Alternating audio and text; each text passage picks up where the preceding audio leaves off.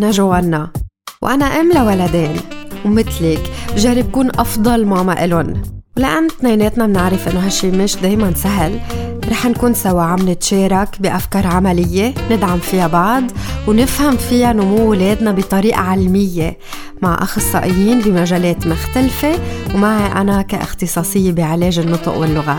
والأهم رح نكون واقعيين بأحاديثنا مش مثاليين.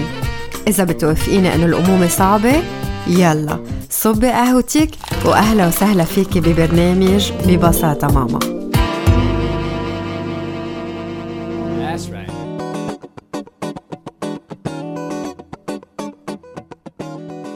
مرحبا مستمعينا، مبسوطة أكون معكم بالحلقة 32 من ببساطة ماما. التمييز بين اليمين والشمال ومعرفة الإيد المسيطرة عند الولد كان موضوع الأسبوع الماضي مع الأخصائية بالعلاج النفسي الحركي ندى يونس. ليلي ما لحق يسمع الحلقة وبهمه هالموضوع، فيكن تسمعوها أونلاين.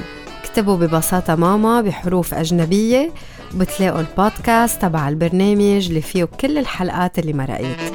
وإذا عملتوا سبسكرايب على البلاتفورم اللي بتسمعوا عليه الحلقات بتصيروا تعرفوا لما تنزل الحلقة الجديدة. وصلنا أسئلة مختلفة بهالأسبوع، رح أعرض 2 منهم مع جواب ندى برسالة صوتية من بعد كل سؤال. أول سؤال كان ابني عمره 6 سنين ومرات بيكتب بالقلب، بيمشي الحال بذكره باتجاه الكتابة بس عم بتصير أكتر من مرة. هل هالشي طبيعي بعمره أو لازم أرجع أشتغل معه أنه يعرف أكتر شو شمال وشو يمين؟ في كتير ولاد بين عمر 5 ل6 سنين بغلبطوا بجهات الكتابة من اليمين للشمال أو من الشمال لليمين حسب اللغة اللي عم بيكتبوها، فرنسي أو عربي. كرمال هيك منشوف كلمات أو أحرف مكتوبة بالقلب، وهيدا الشي طبيعي بهيدا العمر لأنه الولد بيكون بعده عم بيتعلم الكتابة والقراءة وعم بيطور شوي شوي طريقة أوتوماتيكية تخليه يعرف من وين بده يبلش ولأي ميلة بده يبرم الحرف. ونحن دورنا هون أنه نكون عم نذكره وعم نعطيه دليل ليعرف هو من وين بده يبلش وكيف بده يشتغل.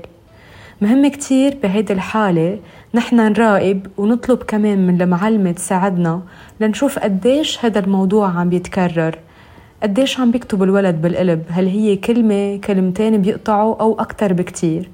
ونضل من هلأ لتقريبا شهر تيكون تذكر الولد اللغة اللي عم بيكتبها، نشوف هذا الموضوع.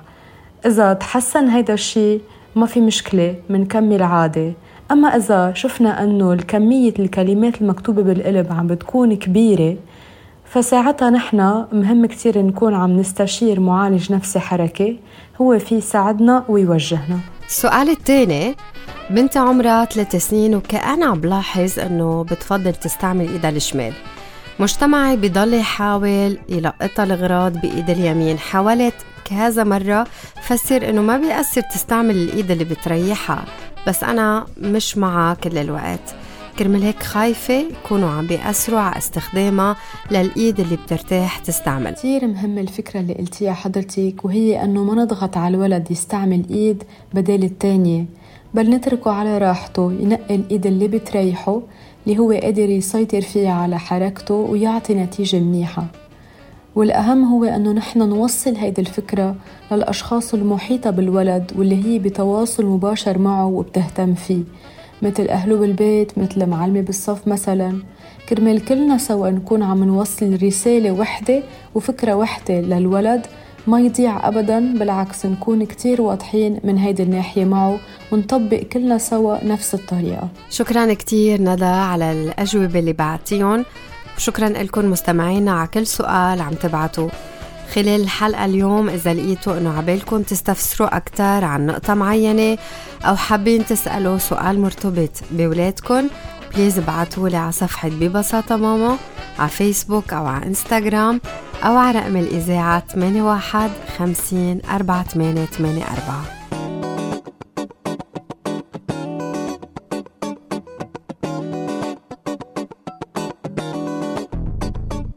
ولادي عندهم 5 ولاد عمات، مع بعض بيعملوا عصابة صغيرة مهضومة كتير. كلهم بيلعبوا سوا، بس الملفت انه في واحد منهم ظاهر طبعه القيادة والمسيطر اللي فيه بيقود الباقيين.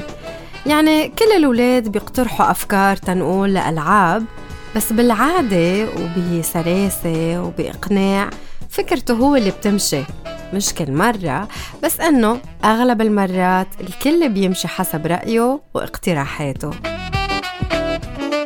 الولد القيادي والمسيطر موضوع حلقتنا لليوم مع الأخصائية بعلم النفس التربوي إيمان خريباني سليمان.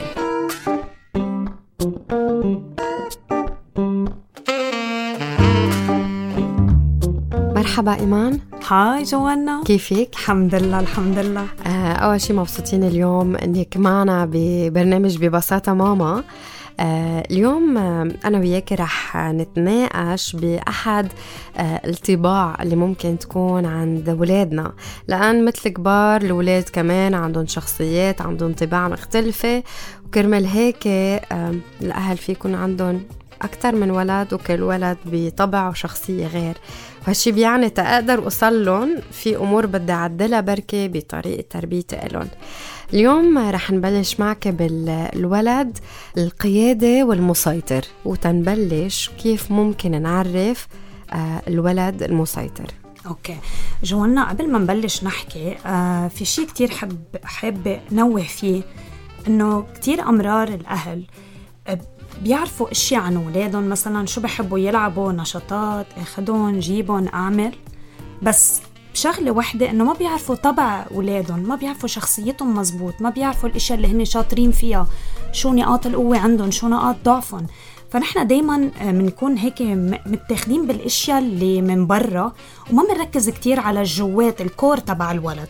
هلا لنبلش تنقول الولد اللي بيكون عنده dominant character type أو شخصيته مسيطرة بالبيت، هو ولد بحب يبلش الأشياء لحاله، هو عنده بالفطرة بحب أنه هو يكون مسيطر، يعني هو بحب يكون الباص وبحب يكون الليدر بالأشياء، وكمان بحب يربح، بحب يتنافس، عنده روح المنافسة، بحب التحديات، بحب يحل مشاكل، بحب يشتغل كتير كتير بسرعة وبطريقة مستقلة. هلأ هون الولد مش غلط يكون هيك، بس هون بدنا ننتبه إذا زادت كتير عن حدها شو فينا نعمل. عرفت شو قصدي؟ يعني هي مش غلط، هيدول طباع كتير حلوة بالولد، لأنه هو طباع القيادة، عنده روح وحس القيادة بشخصيته، وهذا شيء كتير مهم. طب أنا كأهل كيف في يشوف إنه ابني أو بنتي عندها هيدا الطبع اللي فيه سيطرة أكتر بالحياة اليومية، بالأمور اليومية، كيف بلاحظ هالشي؟ أوكي، أول شيء بأسخف الأشياء منلاحظ إن الولد دايماً بده يشارع، أوكي، دايماً في struggle، معاناة، نزاع، كل شيء، دايماً هو بده يعطي رأيه، ودايماً هو اللي بنقيه بده يصير. فبصيروا الأهل دايماً يحسوا حالهم عم بيتعبوا، يعني دايماً بدهم يعملوا جهد إقناع، جهد عمول هالشغلة وهيك، فبفوتوا بكلاش مع هيدا الولد، وهون ببلش يحسوا إنه لأ، ابني عنده حب وإنه هو يسيطر بالأشياء، وببلشوا هون الأهل بيصيروا بالمشاكل، الصريخ، لعنات، وهيدا أصلاً أسلوب ما رح يمشي معهم، خاصة الأولاد اللي عندهم طباع مسيطرة بشخصيتهم. بالتحديد كرمال هيك كان بدي أوصل معك إنه مرات كتير هيدا التحديات اللي بيتواجهوا مع الأهل معقول تقودن إنه يستخدموا طرق بتربيتهم اللي فيها تكسر بهالطبع، بدل ما نستكشفه أكتر لهالطبع ونساعد الولد يقدم لقدام. فشو اللي مرات كأهل منعمله وبيكون عم بيأذي الولد بمحل مش عم نفيده فيه؟ أوكي، أول شيء الصريخ، العيط، كمان نفوت نحن بجدال معهم بدون ما نشرح لهم ليه. فالأفضل شيء يعملوه أنه يعطون خيارات، choices. يا أخي أنا بعطي ابني خيار 2 3، الثلاث خيارات ما عندي مشكلة، شو ما أخذوا منهم ما عندي مشكلة، أنا راضي عليهم. هيك بكون أنا عم ريح حالي وعم بعطي ابني حرية يختار بدون ما يحس حاله أنه هو ممسوح، أنه هو ما عنده رأي بالبيت. وهن هول الولاد كتير بحبوا التشويسز، بحبوا الخيارات دايما. كمان أعطيهم إشياء يحسوا أنه أنا بقدر مثلا نقي تيابي، نقي شو بدي آكل، نقي شو بدي أعمل أمرار، ما غلط. وبس نعمل قوانين بالبيت نقعد معهم وهن يطلعوا بالقرارات ليحسوا إنه هن نحن بدنا نشبع هيدا الشعور والحاجة، وبنفس الوقت نحن بدنا نستفيد، بدنا جو كتير منيح بالبيت. فلما أنا أعطيه هيدا الباور إنه هو عم بيطلع بالقوانين وأنا ماشي معه وعم بشقعم وعم ناخد ونعطي نحن وياه، هون بنكون أنا ارتحت وبكون نفس الوقت ما مسحت شخصيته لابني، بالعكس قوي هالشغله اللي فيه. هيدا شيء كتير حلو، حس يعني هيدا حس القيادي شيء كتير حلو، لازم نقويه وننميه دايما. كمان نفهمهم انه هول القوانين كتبناهم سوا، اوكي عملت انا هيدا القانون، اذا انا ما تأيدت فيه بعرف شو حيصير في نتيجه من بعده. فالولد ما بيقعد بحس حاله انه بده يفوت بباور ستراجل او صراع، ما خلص انا حطيت القوانين واتفقت انا واهلي انه اذا صار هيك بيصير هيك.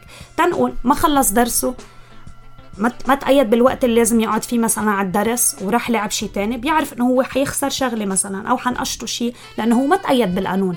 يعني بيكون كل شيء متفق عليه من الاول، بس هو ما راح يعذب وما راح يشارع لانه هو اللي طلع فيهم هول القوانين. يعني مجرد ما تعملي انت النتيجه تبع التصرف تبعه هو ما راح يعاندك لانه هو عارف انه انا بدي طلعت فيه وانا بدي اتحمل نتيجته. فهو كله حوار، مناقشه، هن الثري سيز بنسميهم، الثلاثه اللتر سي اللي هن بحاجه لهم. هن بحاجه لتشالنجز، تحديات، اوكي، تشويسز، اوكي تشويسز بدهم خيارات، وتشقلنا تشالنجز وتشويسز، وشقلنا كمان وتشينج، بحبوا التغيير. يعني دايما نغير الاشياء لانه كل ما يتعودوا على شيء بصيروا بيزهقوا بصيروا بيعندوا اكثر. يعني نغير اسلوبنا معهم، يعني ما دايما نكون عم نصرخ عم نعيط عم هيدا. يي اليوم امي كانت رايقه اخذت وقعت معي، بصير هو يتعاون معك اكثر. اوكي سو هول الثري سيز كتير بحاجه الى الدوميننت شايلد، الولد المسيطر. قديش مرات كمان لما الولد يبلش بده يقرر او يعند على شيء، اجي انا كأهل حس انه معقول يكسر لي كلمته بالمقابل، او اجي انا كأهل حس حالي انه مين الراس هون، في راس بده يمشي واللي هو انا. قد هالشيء بيتعبوا أكتر للولد وبيزيد 100%، وبحط الأهل بموقف كتير ضعيف. فأنا عشان هيك بفضل أنه الأهل ما يفوتوا بالصراع، يعني arguments، مواجهة كلامية مع الولاد. مش أنا حكي بالموضوع قبل، ما بفوت بarguments، بقول له هيدا اللي نحن اتفقنا عليه وهيك حيصير، وأنا بحبك كتير لدرجة ما رح فوت معك بarguments. I love you too much to argue. بحبك كتير لدرجة ما رح فوت بصراع معك لأنه هيدا نحن متفقين عليه وهيدا اللي رح يصير وبس. وضلني consistent، يعني ضلني ثابتة، مش يوم أعمله اللي بده إياه يوم لا، يوم هيك يوم لا. فأهم شيء انتبه هيدا الموضوع، بدي ضلني ثابتة على القصص كرمال خفف هيدا الحدية والصراعات، لأنه بيعرف إنه أمي خلص بس تحكي هيك يعني هيك، مش إنه إذا هلأ كبست وشديت عليها رح ارجع اعمل بديه. فبنضلنا ثابتين مستمرين، كونسستنسي. وقد مهم النقطه اللي هلا قلتيها، انه قل له انا بحبك وكرمال هيك رح اعمل اللي اتفقنا عليه. يعني لما اجي بطريقه هادي لإله، بطريقه انا مش اخذها الموضوع شخصي، قد هذا الشيء بيساعد بانه هو يقبل اللي عم بطلبه منه، لانه انا بحبك ومتقبله مشاعرك، بس هيدا اللي اتفقنا عليه وهيدا اللي رح يصير. يعني أنا هون أكدت على مشاعره، عملت له إيميل عواطفه، وبنفس الوقت أكدت أنه أنا الحدود حالتزم فيها وما رح أغيرها. وهيك الولد أصلاً بحس بأمان، لأنه إذا كل مرة الأهل منهم استابل ومنهم ثابتين، الولد ببطل كمان يحس بأمان، لأنه ما عارف شو حيصير، هلأ رح ترضخ ولا رح تعمل بديه ولا شو بصير، هو أصلاً عايش بقلق. فلازم نحن نضلنا ثابتين وعلى نفس يعني على نفس المسيرة نمشي تان خفف من هيدول كل المشاكل. في مرات إيمان بقدر خليه هو ياخد القيادة بقرارات معينة حتى أكون عم بعزز هذا الحس اللي فيه إنه هو يقود. طبعاً دايماً على فكرة، أنا مثل ما قلت ننقي إشياء نحن كله بنقبل فيه، بس نخليه نحسسه إنه هو اللي طلع فيها الفكرة. يعني أنت يسجست تقترحي إشياء، بس أنت عارفة إنه أنت بدك هالإشياء، بس بتخليه يحس انه هو طلع فيها مش انت، لنقوي هالشغله لما ندمره. نحن بدنا يضل قوي، بس بنفس الوقت في حدود ليميتس يعني بالبيت. بما انه عم نحكي قديش مهم انه ما دمر هيدا الجزء بطبع الولد، اغلب الوقت الولد بيقضيه بقلب المدرسه، فقديش كمان في دور لازم يلعبوه بالمدرسه المعلمات تيساعدوا الاولاد اللي عندهم هيدا الطبع. أوكي. وفي نصايح فيك تعطيوني اياها؟ لكي بالمدرسة بتصير هيك القصة شوي أصعب، لأنه المعلمة ما عندها وقت تتفوت بهالجدالات، صح؟ بس المعلمة عندها قدرة تميز وتشوف الأنماط بصفها.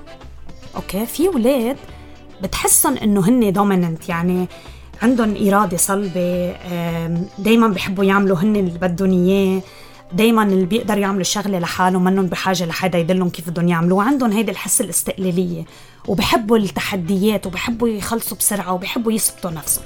هلأ نحن مع هالشغلة، بس كيف فينا نستفيد فيها بطريقة إيجابية لما يشوشوا على جو الصف وبنفس الوقت ما يأذوا غيرهم؟ فينا نعطيهم دور إنه هن يكونوا peer support، يعني هن يساعدوا غيرهم، بما إنه هن عندهم هالليدرشيب وحس القيادة، فيهم يساعدوا اللي غيرهم بحاجة لسبورت أكتر بالصف. هون هو بتكون عم بتقويله هيدا إنه أنا قوي وبعرف وهيك، وبنفس الوقت عم تستعملها بطريقة إيجابية بالصف. فيها تحطوا ريسس بادي، في أطفال بيكونوا شخصيتهم شوي هيك خجولة وما دغري بيندمجوا، فيها تقوله إنه أنت اليوم رفيق هيدا الشخص بالفرصة وبدك تساعده يلعب وتخليه وتأرجيه مثلا على المدرسة، خاصة الأولاد الجداد مثلا بيلعب هون دور كتير حلو، لأنه هو بينبسط إنه المعلمة نقتني إليه تأعمل هيدا الشيء، استعملت الشيء الحلو بشخصيتي تساعد حدا تاني، وهيدا الشيء كتير بيعطي يعني طاقة إيجابية بالمدرسة وبالصف. كمان عطون أشياء يعملوها، بحبوا يساعدوا، بحبوا هيك عندهم هيدا الطاقة والليدر، اشرحوا هاي عدوها وراي، ساعدوني بهيدا الشغلة، ساعد رفيقك بهيدا الشغلة، يعني نستعمل هيدا القوة تيقووا ناس تانية. أوكي، فهيدا أهم شيء، والمعلمة لازم تكون كتير ذكية بهيدا الموضوع وتستفيد من الولاد اللي عندهم هيدول الطباع لتفيد الصف وتفيد الولاد الباقيين، لأنه بالمقابل إذا ما استفدنا منهم بالعكس يمكن يروحوا لتاني ميلة اللي فيها كسر للقوانين واللي بإطار مدرسة مش ممكن يصير، صح؟ ساعتها منصير بسلوكيات تعفي سلبية، بصير في أذى. لا ليه، نقويهم ما نحطمهم، بس نستفيد منهم بطريقة إيجابية بقلب الصف، وهيدا أهم شيء. يعني هون لكي هون الفرق وقت المربي يكون كتير ذكي لدرجة عنده ذكاء عاطفي تيقدر يميز بين الولاد ويستفيد من كل ولد شو عنده مميز تيفيد جو العام بالصف، وما يحطم الولاد، يعني يتقبلون ما يحطمون، يتقبلون كيف ما كانوا ويستعملوا قواتهم ليفيدوا الصف. إذا من كل هالحديث بديك تتركي 3 أفكار مع مستمعينا شو بيكونوا؟ أوكي، أنا بحب أقول للأهل 3 أشياء. اكتشفوا أولادكم منيح، 1 نعرفهم مزبوط شو طباعهم، شو نقاط قوتهم وشو نقاط ضعفهم لنقويهم أكتر. 2 تقبلوا أولادكم مثل ما هن بدون مقارنة مع غيرهم، وما تنسوا تتنفسوا وتقولوا أنه أكتر شيء بحاجة إلو ولادي هو حبي وحناني قبل كل شيء تاني. شكراً كتير لألك، وشكراً على 3 أفكار اللي تركتيهم مع مستمعينا. إيمان رح نكون معك كمان بغير حلقات خاصة بغير طباع عند الولاد. مرسي لوقتك، شكراً إلك. هلأ حنكفي بباقي الحلقة.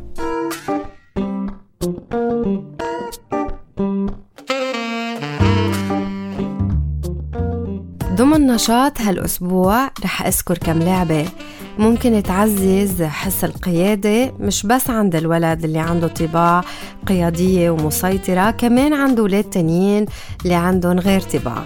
وأكيد مثل كل مرة رح أحكي عن مهارات أخرى اللي كمان بتكون عم تنمى بهالألعاب. 1 تقليد الحركة. الولد اللي عم بيقود اللعبة لازم يتحرك بطريقة وبيختارها، والباقيين بدون يقلدوا حركته.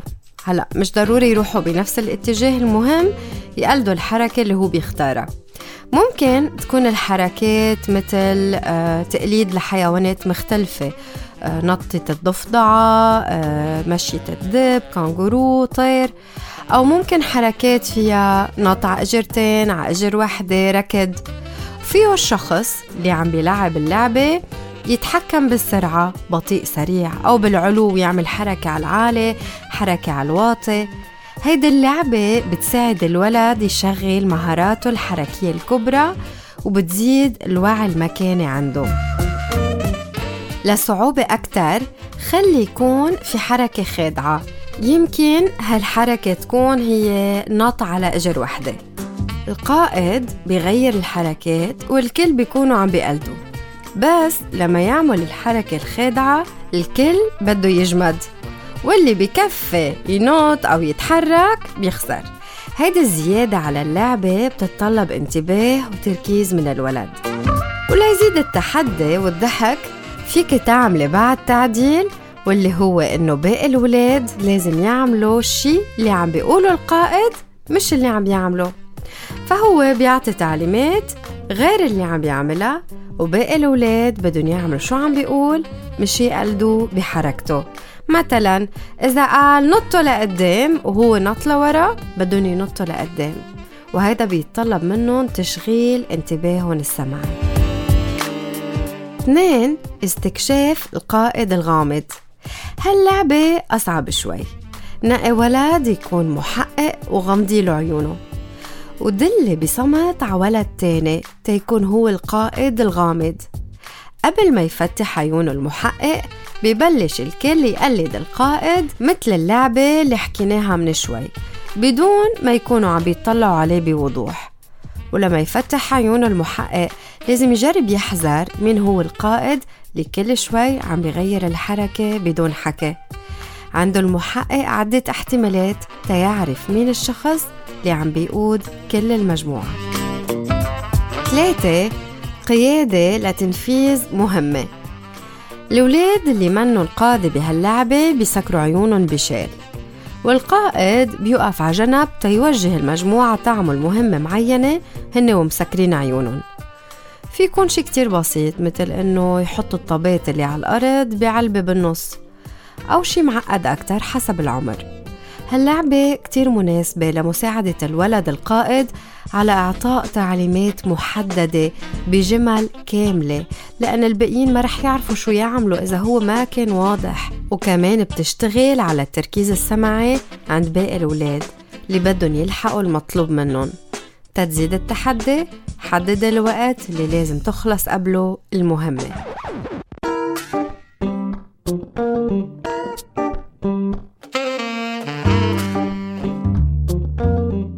في مقولة بتقول الولاد منهم اشياء لازم نشكلها، هن ناس لازم نستكشفهم.